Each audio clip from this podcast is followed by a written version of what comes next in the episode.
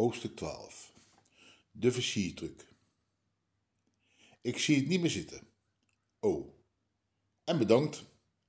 Ja, wat moet ik dan? Gaan huilen soms? Nou, vooruit. Vertel het maar. Waarvoor zie je het niet meer zitten? Ja, gewoon. Vertel nou maar. Heel dat leven stelt toch niets voor. Je wordt geboren, je leeft en dan ga je dood. Snap je? Nee. Nou, ik bedoel, wat is leven nou? Niets toch? Je slaapt, tijd gaat voorbij. Je eet, tijd gaat voorbij. Je neukt, tijd gaat voorbij. Maar ook al leef je duizend jaar, tijd gaat voorbij. Alsof het één seconde is. Dus of je nu doodgaat of over 200 jaar, wat maakt het uit? Alleen als je nu doodgaat, hoef je niet al die moeite te doen om die lange weg af te leggen. Laat mij dan nu maar doodgaan. Maar geniet je dan niet van het leven? Jawel, af en toe. Maar alleen de gedachte al dat het weer voorbij gaat, maakt het genieten van het moment een dubbele smaak. En je geniet van het moment en je hebt verdriet, omdat je weet dat het moment voorbij gaat. Dus probeer je dat genieten te maximaliseren. Maar juist omdat de vreugde maximaal is, is het verdriet van het zeker weten van het eindigen van de grote blijdschap ook groter. Hoewel ik dat weer kleiner probeer te maken. Maar is maar zoveel emoties die je kan manipuleren. Op een gegeven moment houdt het toch wel op. En de grote vraag is dan ook: weeg de positiviteit op tegen de prijs van het betalen van negativiteit. Begrijp je? Pff, ik probeer je te volgen. Volgens mij denk je gewoon te veel. Je moet gewoon leven.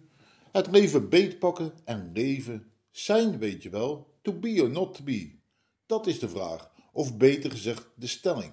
Je bent er of je bent er niet. Ben je niet, gaat het leven aan je voorbij. En dat is wat ik je hoor zeggen. En ben je wel, dan maakt het jou ook niet meer uit, want je bent. Zoals de zon aan de hemel aanwezig is, zo moet jij in het leven aanwezig zijn. Ja, fijn. Ik probeer je uit te leggen wat ik voel en jij gaat over jouw theorietjes kletsen. Nou, ik dacht je te helpen. Helpen doe je door te luisteren en in te gaan op wat ik zeg. En niet door met een ego-trip verhaal te komen. Nou, sorry, je bent aardig zagrijnig vandaag, zeg. Ik zit erover te denken om uit het leven te stappen. Daar word je niet vrolijk van. Wat kan ik doen om te helpen? Met mij naar bed gaan. Pardon? Je hoort me wel, Sharon. Ik wil je zo hard neuken dat je hersens overkoken. Jezus en Loy, ik dacht dat je serieus was. Echt, dat zijn geen grappen meer. Nou, ik vond het wel grappig. Ach, houd toch op. Soms vraag ik echt af of het wel klopt bij jou naar binnen. En? Wat dan? Gaan we neuken? Wat dacht je zelf? Als ik het wist, zou ik het niet vragen, zeg ik. Nee, Aloy, nu niet, straks niet, nooit niet. Jonge, jongen, en dat terwijl ik zoveel moeite doe. Luister, ik vind je lelijk, dus Van haar verdere woorden hoor ik niets meer. Ze gaan als in een mist aan mijn oren voorbij. Het kostte mij vier weken om over die opmerking heen te komen en mijn oude zelfvertrouwen weer op te pakken.